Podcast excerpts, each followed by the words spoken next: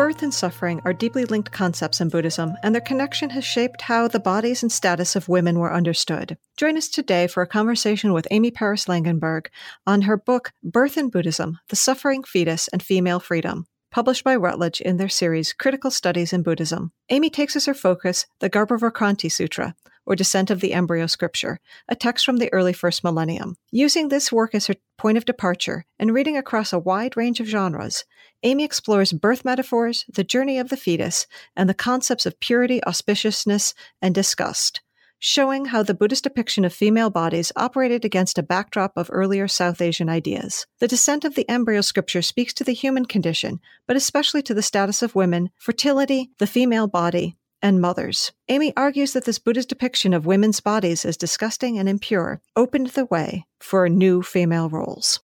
Hello, everyone, and welcome back to New Books in Buddhist Studies. I'm Natasha Heller, one of the hosts of the channel. Today, we'll be talking to Amy Paris Langenberg about her new book, Birth in Buddhism The Suffering Fetus and Female Freedom. Amy, welcome to the show. Thank you. It's such a pleasure to be here. It's great to have you. Um, I'm wondering if you could begin the interview by telling us a little bit about yourself and how you got interested in Buddhism. Sure, yeah. So it's sort of lost a little bit in the mists of history, but uh, I I got, I really got first interested in India, not really Buddhism per se, but really uh, India. Uh, as a college student, I participated in the College Year in India program, which is kind of a kind of famous program. I was in Varanasi, Benares, as a student, and I didn't study Buddhism. I studied uh, Hindi and I studied Kathak dance, believe it or not, and um, I did some field work actually on traditional midwifery. There's a bit of a through line there, I think. Uh, and, you know, I spent some time in some of the Tibetan areas of India, Manali and Dharamsala. Uh, and so I kind of cross paths with things Tibetan and things Buddhist. But, you know, I was really, I was really a Benares gal. I was um, very uh, fascinated by the interpenetrating religious worlds of Benares. Um, so then I, I did actually end up going back to India after college and uh, on a undergraduate fellowship to study traditional medicine, in particular Tibetan medicine. So I'd gotten a little closer to Buddhism at that point, and I did spend more time in the Tibetan areas and um, cross paths quite a bit actually with uh, the Dalai Lama as as it would happen, um, including actually went to one of the early Kalachakra initiations in Bodh Gaya when it was still actually a kind of dusty, sleepy town. Uh, so I got, I got you know a little bit closer to Buddhism, uh, but I was still really mainly interested in the religious worlds of India. So, um, and I think that's probably that beginning probably explains some of my insistence on treating Buddhism really as an Indian religion. And, you know, I'm really most interested in Buddhism in its South Asian context and looking how it's at its um, you know, how it's really embedded in this really complex religious um, environment. So, so that's how I started. I did eventually end up in a religion PhD program at Columbia with a focus on Buddhism, and my advisor was Robert Thurman, and uh, of course his major focus is Tibet. But even then, I remember coming in and sort of on day one saying to him, "But you know, I want to study India." Um, and he was, you know, he was fine with that. He said, "Oh, that's fine." And um, I remember really vividly, actually, he he made this gesture of sort of placing something on his head and a gesture of respect. You know, the way you'd sort of place an image on your head and touch your forehead to it. He did that, so he was kind of miming how the Tibetans revere India. Um, but you know, Bob, I think, was really he's really interested in India, but he really is um, someone who reads Tibetan texts and is really immersed in the Tibetan world. So um, I kind of uh, found my way to Sanskrit Buddhism on my own, um, sort of in that in that context in at Columbia. Um, but I think um, I've gotten more and more attentive to the larger Buddhist world as I've especially moved out of my dissertation work, which is, you know, quite a few years ago now, and um, especially spending time in the classroom with undergraduates. So I've become really increasingly interested in other Buddhist worlds, uh, especially all of the sort of many faces of Buddhist monasticism. um, and also Buddhist modernism and especially Buddhist feminism. So my interests definitely have have developed and grown, um, but I would say my heart is still in South Asia. That's fascinating. I'm actually really interested to learn that you had this in early interest in midwifery and medicine because I think that comes out very clearly in the book uh, and what is one of the most fascinating elements of your work. So, actually, uh, that was a good pivot to the book itself. Uh, I wonder if I can ask what drew you to the Descent of the Embryo Scripture, the Garbhavakranti Sutra. Could you give us some background on the text and why you became interested? Yeah, sure. So another pretty convoluted story, of course. Um, so it actually came out of a, a text that we read at Columbia again that I read with Bob in our Tibetan reading class, and which was all graduate students. And Bob used to select a text each semester that he thought one or the other of us would be interested in. And when it sort of came to be my turn, he selected a text, um, a Tibetan text by Desi Sangye Gyatso called the Baidurya Ngonpo, uh, which is actually his, it's a medical commentary on the Gyushi, which is the main, you know, medical text of Tibet. And in particular, of course, he selected the embryology chapter. He knew I was interested in uh, he knew I was interested in gender. He knew I was interested in medicine, and he knew I'd done this work on midwifery. So he selected that chapter, and yeah, of course, it's it's fascinating. It's weird. There's a lot of um, medical detail, um, the stages of embryological growth, um, how to change the embryo from a girl to a boy. A lot of the same stuff actually that's in my text. Um, and anyway, as I was looking at, as we were reading this text, I noticed that uh, Desi Sangye Gyatso referenced or referred to this other text, the sutra text, which was the Garbhavakranti Sutra, that's the Sanskrit reconstruction of the name, um, a lot, right? He really relied on that text. And so when it came to selecting a dissertation topic, I I remembered that and I went looking for it. And I really, again, I wanted something that was Indian, not Tibetan. Um, and so, so I went back to it and uh, looked up that sutra and read it and uh, the more I read it, the more interesting it became to me. It, and I also also realized that the more I read it, I realized that it really wasn't a medical text per se, although it kind of used this medical idiom, right? But really, it was a text about gender and suffering and freedom and about some really core issues in uh, Indian Buddhism. Um, so yeah, so so it ended up being a, a really rich text to work on. Right. Uh, it's certainly fascinating in the book. And one thing I wanted to raise was actually in your introduction, you start with the contemporary period. Um, and you start by talking about the positive changes in the situation of Buddhist women. And so I wanted to, you know, you, did you open that way? I wanted to ask as we uh, look at the, how this sutra in its sort of South Asian context, how did your thinking about the Buddhist present shape what you were doing with the text? Yeah, that's such a great question. Uh, not in any direct way, uh, but you're absolutely right. The contemporary nuns movement is is really in the background of this project. Um, I think the connection for me, it's really more of a kind of theoretical methodological connection. So as I talk about it, the first pages, just the very first couple of pages of the introduction, that if you spend time, uh, for instance, at uh, Sakyadhita conferences, so that's an international women's organization that meet their conferences every couple of years, and you get to know a lot of uh, monastic women from all over the Buddhist world. And it becomes very clear that what women want for themselves is uh, different in different contexts, and that although some are really identified, they identify themselves as feminists, others really don't, and they use a very different language for what they want, what their goals are, how they think about themselves. And it really made me think very carefully about uh, what freedom looks like for those women, right? And I don't think it's the kind of liberation that Betty Friedan was talking about, or Kate Millett, right, or or even someone like Judith Butler. But I think you know Judith Butler comes a little closer. Um, so I was just really interested in um, th- those those experiences made me think a lot about what how how a kind of secular liberal feminist set of assumptions might really lead us astray when we're looking at all kinds of different contexts, but definitely the pre modern context.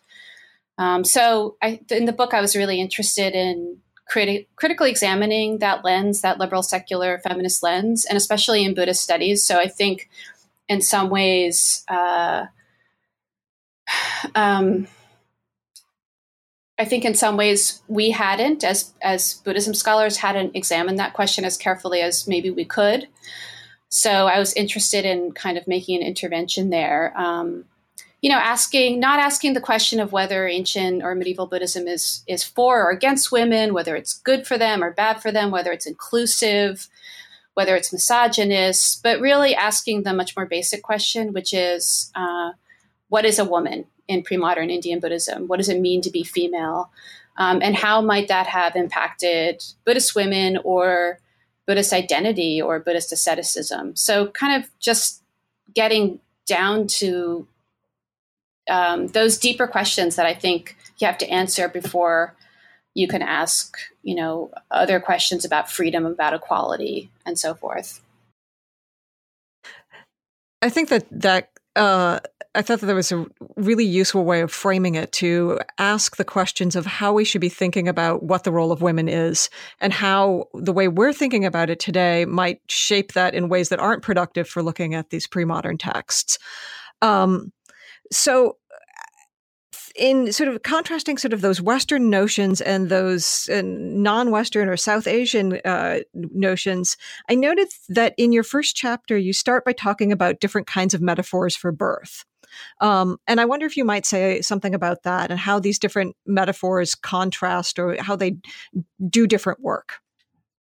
Yeah. So, okay. So, in the first chapter, I was trying to figure out a way to get this point across that I kind of felt in my bones, sort of. You know, it was, I really had this strong idea about it, but I was struggling to find a way to express it, which is this idea that yeah, these a lot of Buddhists, a lot of Indian Buddhist texts reference birth, and they'll and they mention that birth is a form of suffering, but that in my view, I came to see it as a much deeper idea, and it's actually a really foundational idea, a foundational um, concept that structured a lot of other ideas in Indian Buddhism. And of course, some of this is coming out of my text, which is this kind of flamboyant, lengthy description of the birth process. But I really came to see my text as really being a kind of, you know, particularly lush, full treatment of what's a absolutely central theme in Indian Buddhism, which is the idea that birth is suffering. Um, and obviously, that idea has a big impact impact on gender, on how women are conceptualized, on what kinds of freedoms might be available to them, et cetera. So, I was trying to figure out a way to say this without just saying it over and over again. And I came ac- across uh, this book by Lakoff and Johnson, which is kind of a famous philosophy book um, called The Metaphors We Live By. And it talks about the idea of metaphor in this way that I found so helpful. So they talk about metaphor as being um, not uh, a figure of speech, but really a, a kind of a logic, a way of thinking. So the idea is that when we use metaphor, it structures our conceptualization of an experience. It kind of guides our experience itself, the kinds of emotions that come up. Uh, and so it's very uh, productive, right? And it's uh, um, uh, it very deeply, that's a very deep connection between the metaphor and our understanding and experience. So it's a, it's it's constructive. So um, so this idea seemed to really fit. So so just as an example of what they're talking about, they they use the example of um, the metaphor that argument is war. So argument is like war, and the way they talk about it is that yeah, we all know that arguments are not actually wars. You know, no one's actually um, sling, you know, slinging bullets or whatever. But we tend to go about arguing in a way that is uh, warlike, and we often will have some of the same emotions, right? Our kind of our um, our color rises and our voice gets louder, and we maybe feel aggressive. Uh, so there's a way in which that metaphor is really structuring of that experience.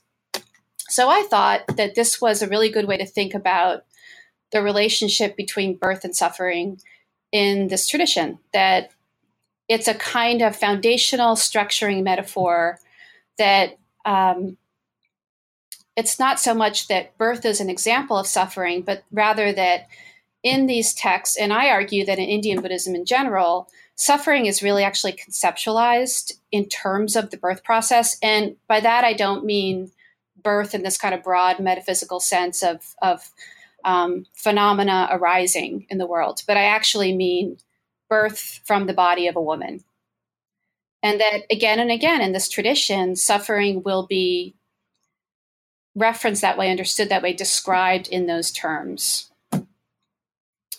Yeah, so that was that was sort of chapter one of the book. Right, and I thought it was interesting that you contrasted this with you know so this uh, this idea that birth is suffering with the what you talk about is the Western idea um, that birth is creation. Um, and I don't know if you would want to say a little bit more about the contrast that you see between these two. Yeah, right. So, I mean, I think that that is a more intuitive and a more common way that birth is used as a metaphor, right? And I, I, I um, talked about that in the Vedic tradition, right? So that creation stories in the Vedic tradition sometimes uh, use the metaphor of of sexual reproduction, right, and birth to uh, to describe the creation of the world, and that's a kind of more intuitive, I think, much more common way that uh, birth is used as a metaphor in religious context. But in the Buddhist context, it actually isn't used in that way birth is used as not as a metaphor for creation of the world, but as a metaphor for suffering. Uh, and suffering itself is kind of closely connected to the arising of phenomena and the creation of the world. So uh, there's a kind of middle step there, right? Suffering kind of gets inserted. So you proceed from that uh, to talk about um, in the second chapter uh, positioning the descent of the embryo scripture within Avadana literature. Um, could you explain that connection for us? Yeah, so it actually is a, a text historical connection, partly because um, the Garbhavakranti Sutra is it's located in a bunch of different places actually uh, in the collections of texts that we have, but one of the places that it's located is in the Mulasarvastivada Vinaya. And it's it's an interpolation. It's sort of stuck in there. It's not really integrated in any real way with the legal texts that are in there. Um, and so, and it it is um, the embryological section of the text, which describes birth, is actually nested within uh, a story. And the story is about Nanda, who is the Buddha's half brother or cousin brother, who is in love with his wife, Sundari. Uh, he's sort of fabulously handsome and has everything going for him. He's rich. Um, he's, you know, got this great marriage, and he is not that interested in ordaining to become a monk. And so the story is all about how it's a it's a very well known story. The story, and it's all about how the Buddha kind of persuades him to become a monk. And in my text, the final kind of step in that process is that the Buddha teaches Nanda the Garbha Avakranti Sutra. So that's the teaching that he gives him at the final stage of finally convincing this really recalcitrant person that it's better to enter the monastic life. So, I mean, and I also argue in that chapter that the so so obviously the Nanda text itself is a is an avadana, right? It's a it's a story uh, about about virtue. Um, I also argue that the Garbhavakranti itself is a kind of epic. It's a sort of fetal epic. It tells a, a kind of dramatic story uh, about uh, you know, good and bad actions and the outcomes. So it really actually could be considered to be an avadana in a sense. Um, so, so in terms of content, the Garbha Avakranti, both both kind of section, both pieces of it, the Nanda frame story and then the embryological text itself, are kind of Avadana like. So I talk about that. Um, but there also, the Mulasarvastivada Vinaya is, as a large collection, very closely connected text historically to the Avadana literature. So a lot of the Avadanas um, that are pruned and put in collections like the Divyavadana and so forth um, are also found in the Mulasarvastivada Vinaya. So there's definitely a kind of just a genre connection there as well. So I love the term uh, fetal epic. Uh, so you position it in that context, but you also talk in this chapter about embryologies. And so I'm wondering if you can talk about how the descent of the embryo scripture differs from other ca- accounts of the growth of the embryo uh, in this South Asian context. Yeah, it's it's really interesting to compare it. So the the most obvious comparison or, or difference I would say is that the Garbha Avakranti is really the only embryological text which tells the story of embryological development week by week. So there are other stories, there are other accounts of that process which are either not kind of divided up um, into uh, chunks of time, right? Or tell the story month by month, which is what the Ayurvedic texts do. So it's different in that sense. It's just, it stands out, right? It's obviously a different tradition. It's not just taking, for instance, the medical classics from India and kind of, and kind of transposing them into a Buddhist context. It's, it's quite a different tradition in that sense. Um, it also, though, and it has a lot more detail, but it also uh, is different in the sense that especially if you compare it to the Ayurvedic accounts of the growth of the fetus in the womb, those accounts are much more concerned with the experience of the mother and with her state of health and how that can be promoted. And there's a much stronger sense of the connection between the fetus and the mother. So you have this idea of two heartedness, it's called, right? That uh, the mother and the fetus are connected by all, all of these channels, and the nutrients are going back and forth, but also all kinds of emotions and mental states are kind of communicated in these in the sort of interconnecting channels. And so there's this tradition, and the medical text talks about it, that you really must satisfy the cravings, the whims. You have to keep pregnant women happy in order to keep the fetus healthy. And and and there's a sense kind of that they're in it together. Whereas in the um, in the Garbha Avakranti, the fetus is on his own, and the mother is very much the antagonist.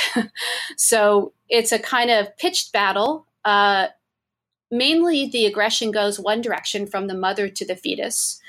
Uh, so there's a there are descriptions of uh, the things that the mother does, very ordinary things, just things that she eats, or just she lies down, she sits, she stands, she runs. Uh, very, uh, you know, unavoidable parts of daily life that that torture the fetus. They have the the, the very painful effect on the fetus. Uh, and there's absolutely no sense of this kind of back and forth connection. And there's also very little attention paid in the text to the health of the mother. So that's just simply off the table. That's really not something the text concerns itself with. Um, it's you know it's really not even it's mentioned maybe once. There's a very brief reference to, oh yeah, and if the child dies and has to be cut out of the mother, it's painful for the mother too. Um, but that's pretty much the only reference to maternal suffering. It's all about the fetus suffering. Right.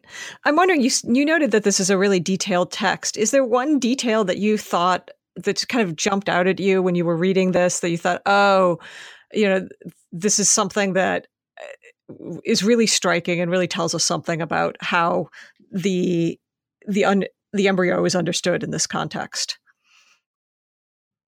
I mean, I think all the details put together do that. Um, I mean, one of my favorite images from the text, I'm not sure if this actually uh, does what you were looking for. But there's this image early on. I think it's week. I don't know. It's like week seven or something, where the fetus is described as a cluster of bubbles um, or a cluster of pearls. And so it's very early in the embryological development. And then there's another, I think it might be right after that, where the fetus is described as being blown up like a balloon. Uh, so he sort of, you know, the structures are are kind of formed, and then the fetus is kind of blown up. The the karmic winds sort of blow the fetus up, and you sort of have this image of this balloon like fetus kind of bumping around the womb. Um, it's just a lot of really wonderful details like that. Uh, a lot of um, very evocative imagery. Uh, speaking of metaphors, right? Uh, it's it's a um, highly metaphorical text. A lot of figurative language is brought in to try to get across uh, what it's like for the fetus and what's happening in the womb. Right. It's a perspective we don't really think about.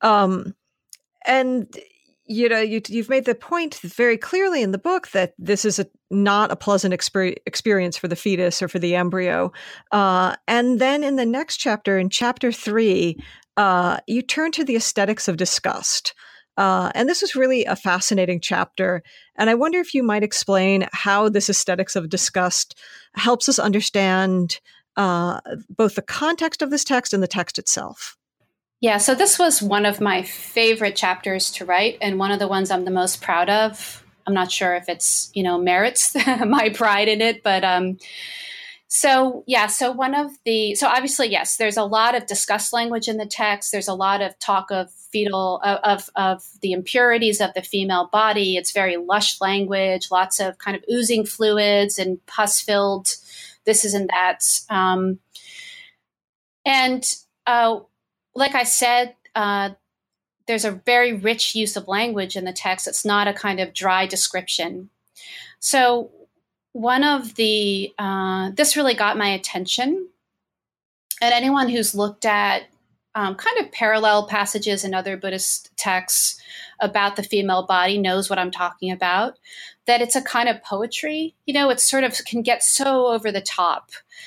And so I, I got really interested in this sort of why you know, it's one thing to make the point that the fetus is suffering for whatever reason you're making that point, and that, you know, the womb is not a nice place to be, but to kind of lovingly dwell on it um, for line after line after line, and then to do it again, right, in the next you know in the next folio and then to do it again and to do it five times in a row.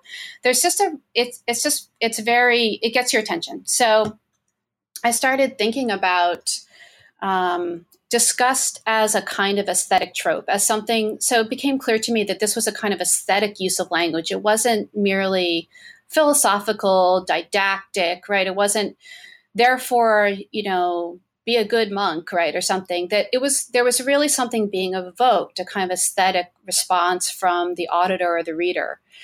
Um, so I started looking around at what other people have said about disgust in South Asia, but also in general, and I found this sort of treasure trove of disgust theory. It's it's so fascinating to read, uh, both from the um, you know from the West, from kind of Euro American theory, um, and then also really fascinating things said about the disgust, the bibhatsa rasa, rasa right, the, the mood of disgust um, in the Sanskrit uh, poetic tradition. And when I looked into this, I realized that there is something to be said about this these disgust tropes. That there is a way to read it in which you really give due credit or due respect to the fact that these texts are trying to get a reaction out of us. You know, I call it a vomitive response, right? They're trying to get a rise out of us, literally. And that this is not something with, that this actually is part of a kind of aestheticized experience, which I think um, uh, has a role in refining the mind, kind of, I use the word softening, kind of softening the mind uh, so that it's more ready to receive, um, you know, hard lessons about the true nature of the world.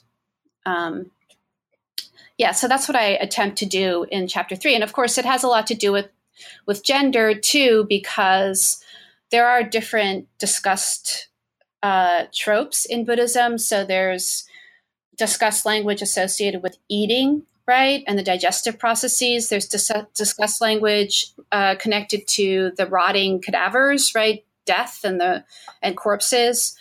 Um, there are there's discuss language associated with the sexualized female body, and then you know, the text that I looked at, the Garbhavakranti Sutra, is a clear example of discussed language for the mother, for the maternal, the reproductive body. Yeah, so that mother is you know, the key figure um, for, or one of the key figures for the text. And then in the in the next chapter, in chapter four, you title it "The Inauspicious Mother," uh, which of course you know jumped out at me because we don't obviously think of mothers usually as inauspicious, right? That this is this is a, moment, you know, as someone's becoming a mother, uh, of sort of great joy and delight. To so to have that sort of pegged with inauspiciousness um, immediately you know, attracted my attention, and I would like to hear you explain how the figure of the mother is portrayed as inauspicious in the Buddhist context this chapter i think is in some ways kind of the core of the of the whole book. Certainly the longest chapter. Um, and so yes so in traditional south asia the mother is certainly not inauspicious. In fact she's the embodiment of everything auspicious. So auspiciousness and i had to do some kind of i don't know what to call it. I had to do some real work to come up with a kind of cogent description of what I, definition of what I meant by auspiciousness in the South Asian context, because there actually hasn't been a lot of work done on this in the pre modern context. There's been a lot of work done on it, but it's all by kind of anthropology in the 20th century, basically. Um, so I did very carefully use that work as a way to understand the pre modern context, but tried to make it clear that I wasn't simply willy nilly projecting backwards. I think I think many of what these the anthropologists are saying about auspiciousness in you know modern or contemporary South Asia also applies. So what they say basically is that auspiciousness is associated with, especially with with a lot of things, but um, in terms of women, it's associated with youth, with fertility, with sexuality, and with beauty. But also that it's cyclical, right? So um, it's it's changeable. And so for instance women get old right? Women go through menopause. They're no longer fertile. Um, women cycle in and out of auspiciousness. And so it's not something that defines every woman at every moment of her life. Um, so anyway but so birth is definitely something which in uh, in traditional south asian ritual context is associated with birth most of the time. So birth is sort of it's impure, so there's a lot of impurity associated with with birth, but it is auspicious in the sense that it is uh, the creation of no of new life, and it's it's associated with fertility, with um, um, with sexuality. So it's definitely kind of coded auspicious. In in uh, and in, in a lot of Buddhist contexts as well, and I talk about um, some of the images that from the classical period where there's, you know, that some of the images of kind of fertile, beautiful lakshis, uh, yeah, yakshis um, on, you know, Buddhist sites who are definitely kind of the embodiment of auspiciousness. So you see this kind of idea also in Buddhist context, and you also see it in Buddhist literature. Um, but you also see this other thing, which I started to really think about when I was reading the Garbhavakranti Sutra. Um, and the Garbhavakranti Sutra, what it does is because it talks about birth in this particular kind of way as an experience of torture, as a very dangerous thing, as something which is um, disgusting and impure and uh, incredibly violent and painful, right? There's a kind of telescoping of birth and death in the Garbha Garbhavakranti Sutra. And it seems very it seemed very obvious to me in reading this the sutra that birth was being taken out of the category of the auspicious. Right? So it was still impure, but now it was inauspicious and impure. And, you know, of course, it goes along with this idea of birth as being kind of the metaphor for suffering. So, you know, I, I that didn't, you know, that's not all that surprising considering the nature of the text. But the thing that is really interesting is if you look at uh, hagiographies, if you look at stories and narratives of the Buddha's birth, it turns out, or at least in my reading, that in those texts as well, birth is not auspicious. So that even the the kind of exemplary, um, perfect birth of the Buddha, it it also is kind of taken out of the category of auspiciousness. It's not inauspicious, but it's not auspicious. And I and I so I I read those texts very closely, and the kinds of things that I notice that which lead me to say that are, for instance. Um, there's no kind of interchange between Maya and and the Bodhisattva, right? So he's in the womb, but in these texts, uh, he's not really dependent on her. So she is not providing nourishment.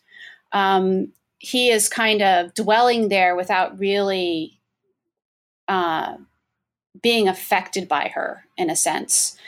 Um, it's very punctual right? So he's conceived at this particular time, and then he's born exactly 10 months later.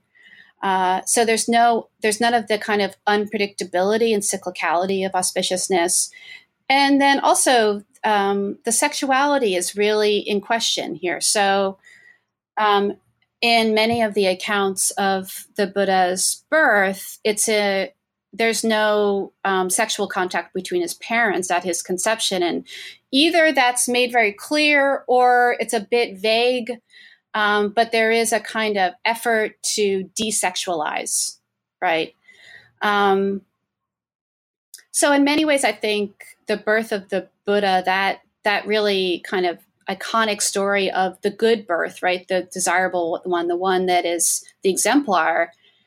It is not auspicious. Uh, it's not, it's pure, but it's not auspicious. Um, so there's a lot of implications of this. The main one is that if women are either inauspicious or in the best of all possible circumstances, neither auspicious nor inauspicious, for instance, in the case of Maya, right? And obviously she's way exceptional. Um, if if that's the case, then um,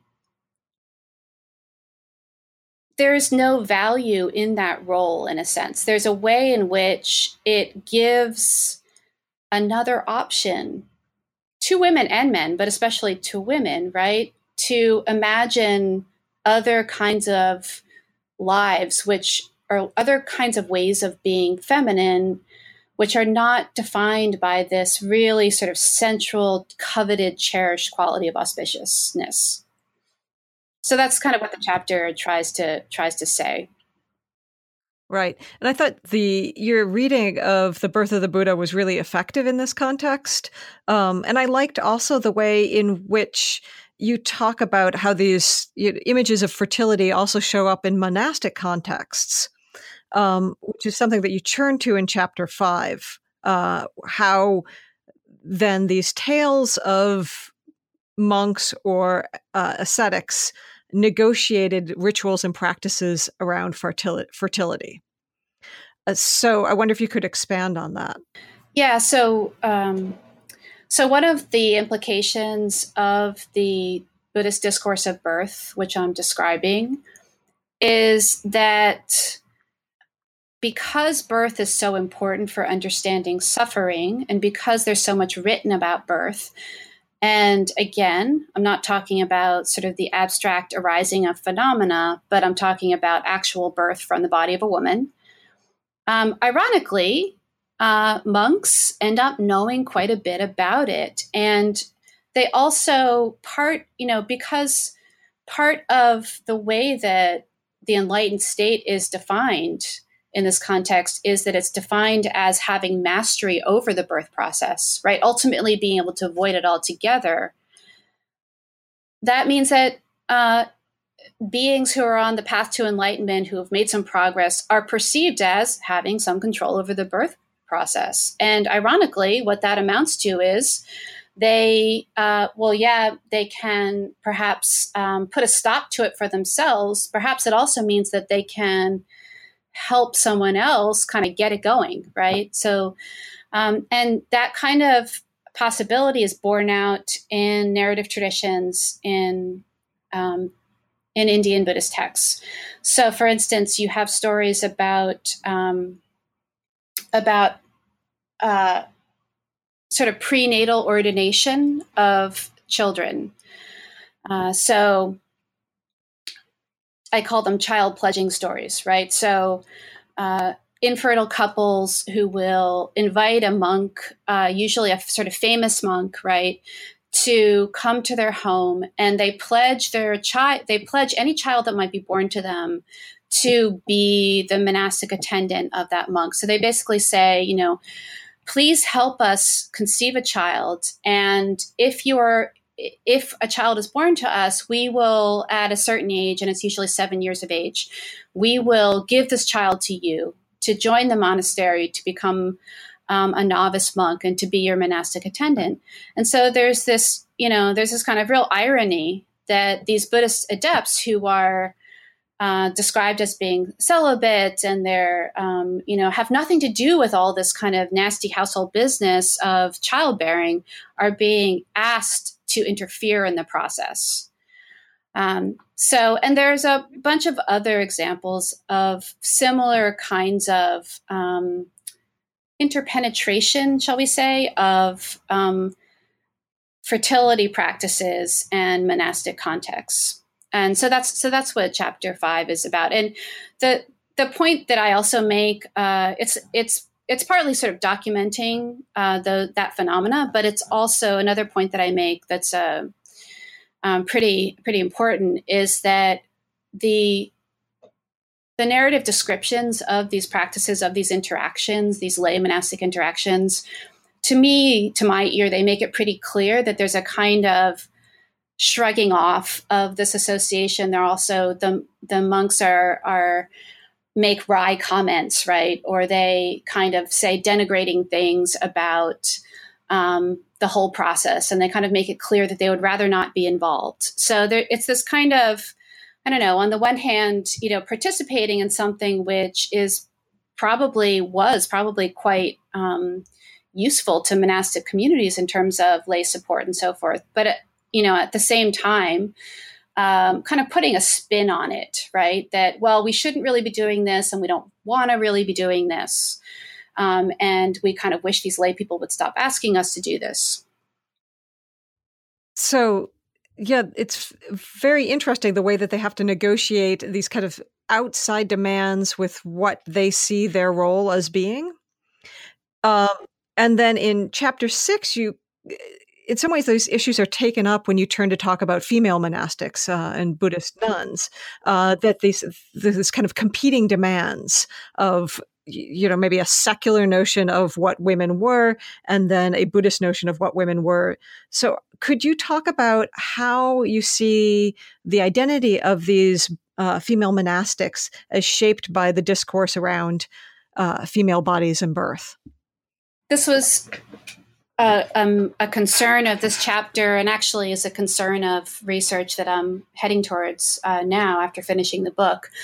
So in yeah in this chapter i tried to look at i try to get a better handle on the idea of impurity and impurity language in indian buddhism. There's a there's a kind of um, scholarly trope that uh, buddhists weren't really concerned about purity and that what it seems like they're talking about purity really they're they're just kind of being infected by sort of brahmanic norms and I always was pretty questioning of that because it seemed pretty obvious to me, clear to me that uh, um, in Indian Buddhist texts, you could see a kind of real commitment to the language of purity. So I was really interested in figuring out um, what the logic of that is, right? What did Indian Buddhists, how did they use the language of, of purity and purity? Um, and obviously, it comes up a lot around uh, menstruation and reproduction in women's bodies. Um, so I looked, I used Mary Douglas actually, kind of classic theory of purity and pollution to connect uh, different types of purity talk that um, I noticed in Indian Buddhist sources two different social environments. And without going into the details, basically, um, kind of Vedic Hindu context, which would be applicable to a lot of probably lay Buddhists, right, who would be still kind of still kind of conversant with um, with those types of ritual traditions. Um, you have a type of purity talk in which uh, the impurity of women is at the same time considered to be uh, very ritually powerful. So it's kind of ambivalent. And then you have the Garbhavakranti Sutra um, is is part of this this type of purity talk. Um, which is extremely fierce, extremely negative, which uh, really sort of abominates impurity, female impurity, and obviously connected to an environment, a kind of ascetic environment in which women are completely excluded. So the Brahmin context, women are are kind of incorporated. They're very important to that social context, but they have to be policed.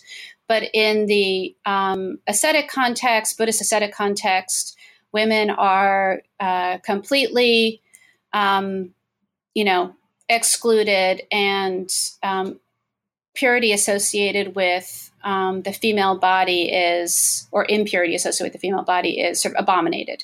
And the Garbha Sutra is a very clear example of that.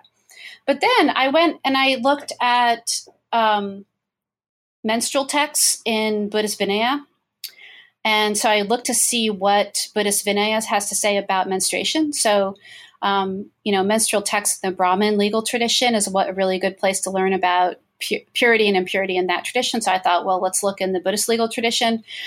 And it was really, really interesting because what I found is that those texts about which which manage, uh, which are there to manage uh, menstruation, are in you know in nuns communities are actually really matter of fact. They're very you know I, I i describe them as sort of what's your middle school health teacher?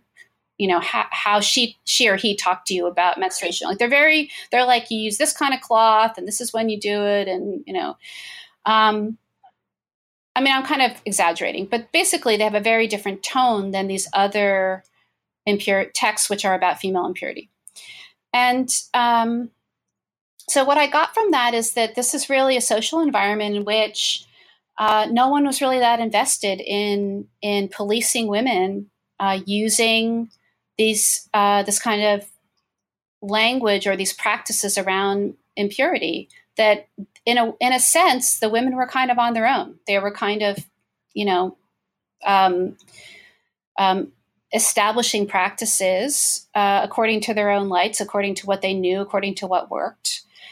Um, and I found that really fascinating and really kind of unusual. Like, you don't really see dis- religious discussions of female blood that aren't sort of heavily symbolic, right? And really emotional. So, um, that made me really made me think about monastic environments for women in pre-modern India and how much women might have had some agency and how much they might have had some control over it.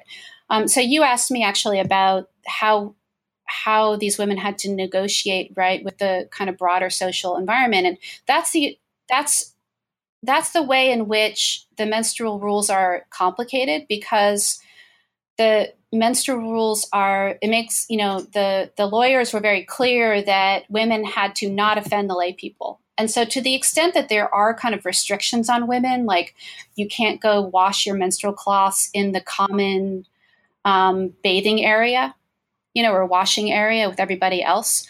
Um, so those kinds of rules are there. So the to the extent that there are kind of restrictions on women around menstruation it has to do only with that, only with what the lay people, with what people outside the community will think, right? About not offending those people. But it's not a kind of internal, kind of heavy symbolic language about how terrible female blood is. That's just kind of not there. So, Amy, I want to take what you've discussed in this chapter six uh, and ask you if you can tie this back to chapter four, where you talked about the inauspicious mother and how this opened up a different kind of space for women. Uh, that's really important, actually, that connection.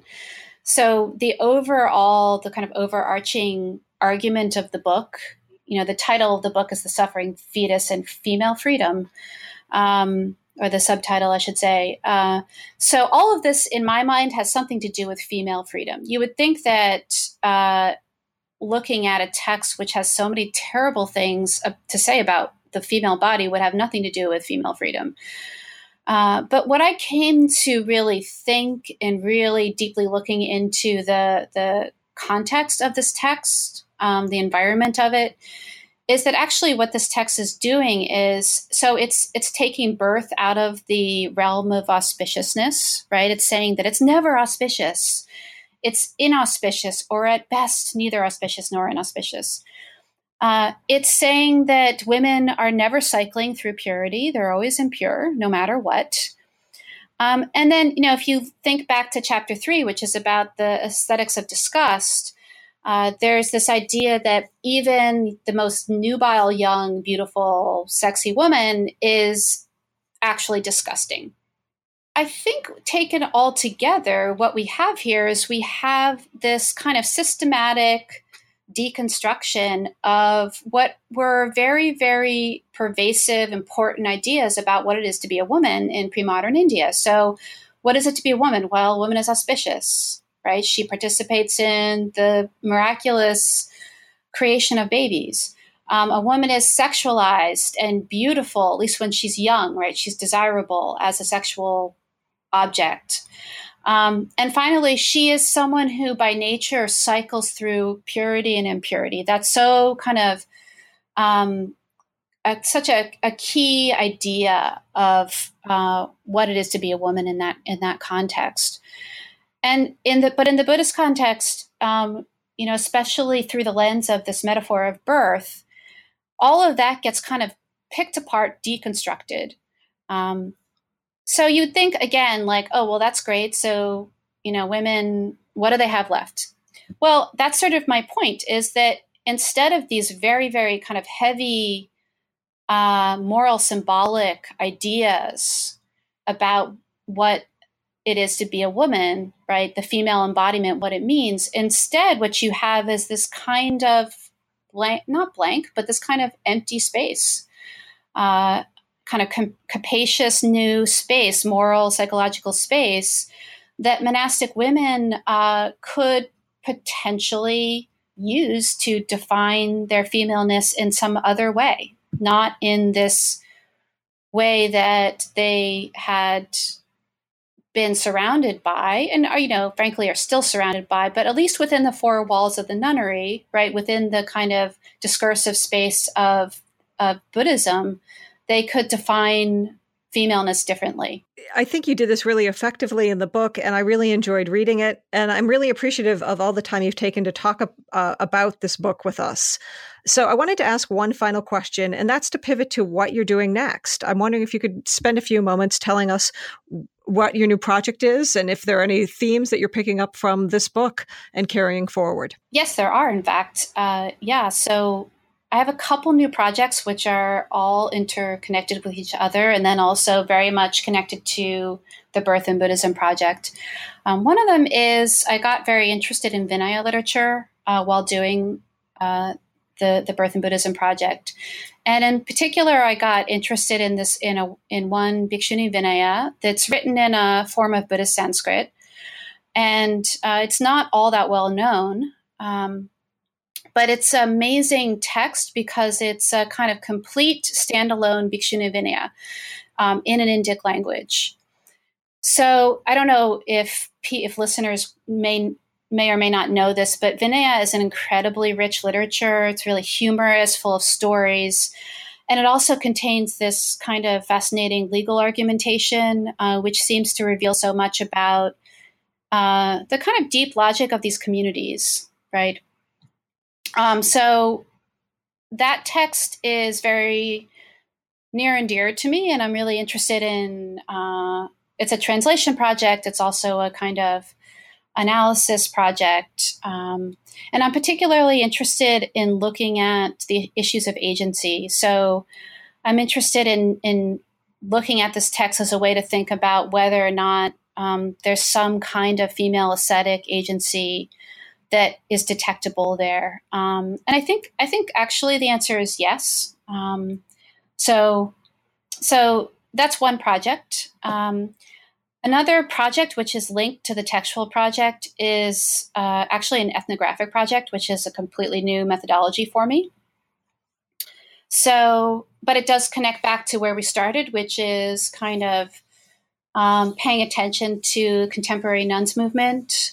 So, uh, yeah, I'm really interested in what sorts of lives Buddhist monastic w- women live. Um, how they think about them, um, what kinds of forms of freedom are available to girls and women through monastic institutions that they can't locate elsewhere. And so I've identified a, a couple of communities and started to learn about them. And, and, these are actually small communities. They're kind of, I don't know what's the right word. I mean, they're kind of on the fringe of things. They're not, you know, big uh, nuns communities that are attached to a really big monastery.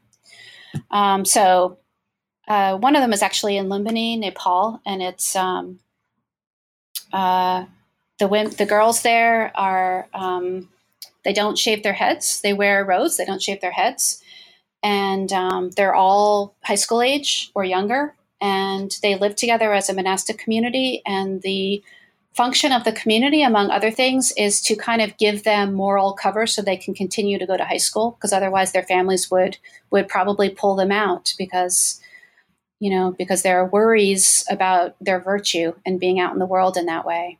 Um, so that's just one example. So that's a kind of linked project, um, and I'm picturing I think both of those both of those. Uh, focuses in one book, probably about female Buddhist ascetic agency and freedom, sort of past and present.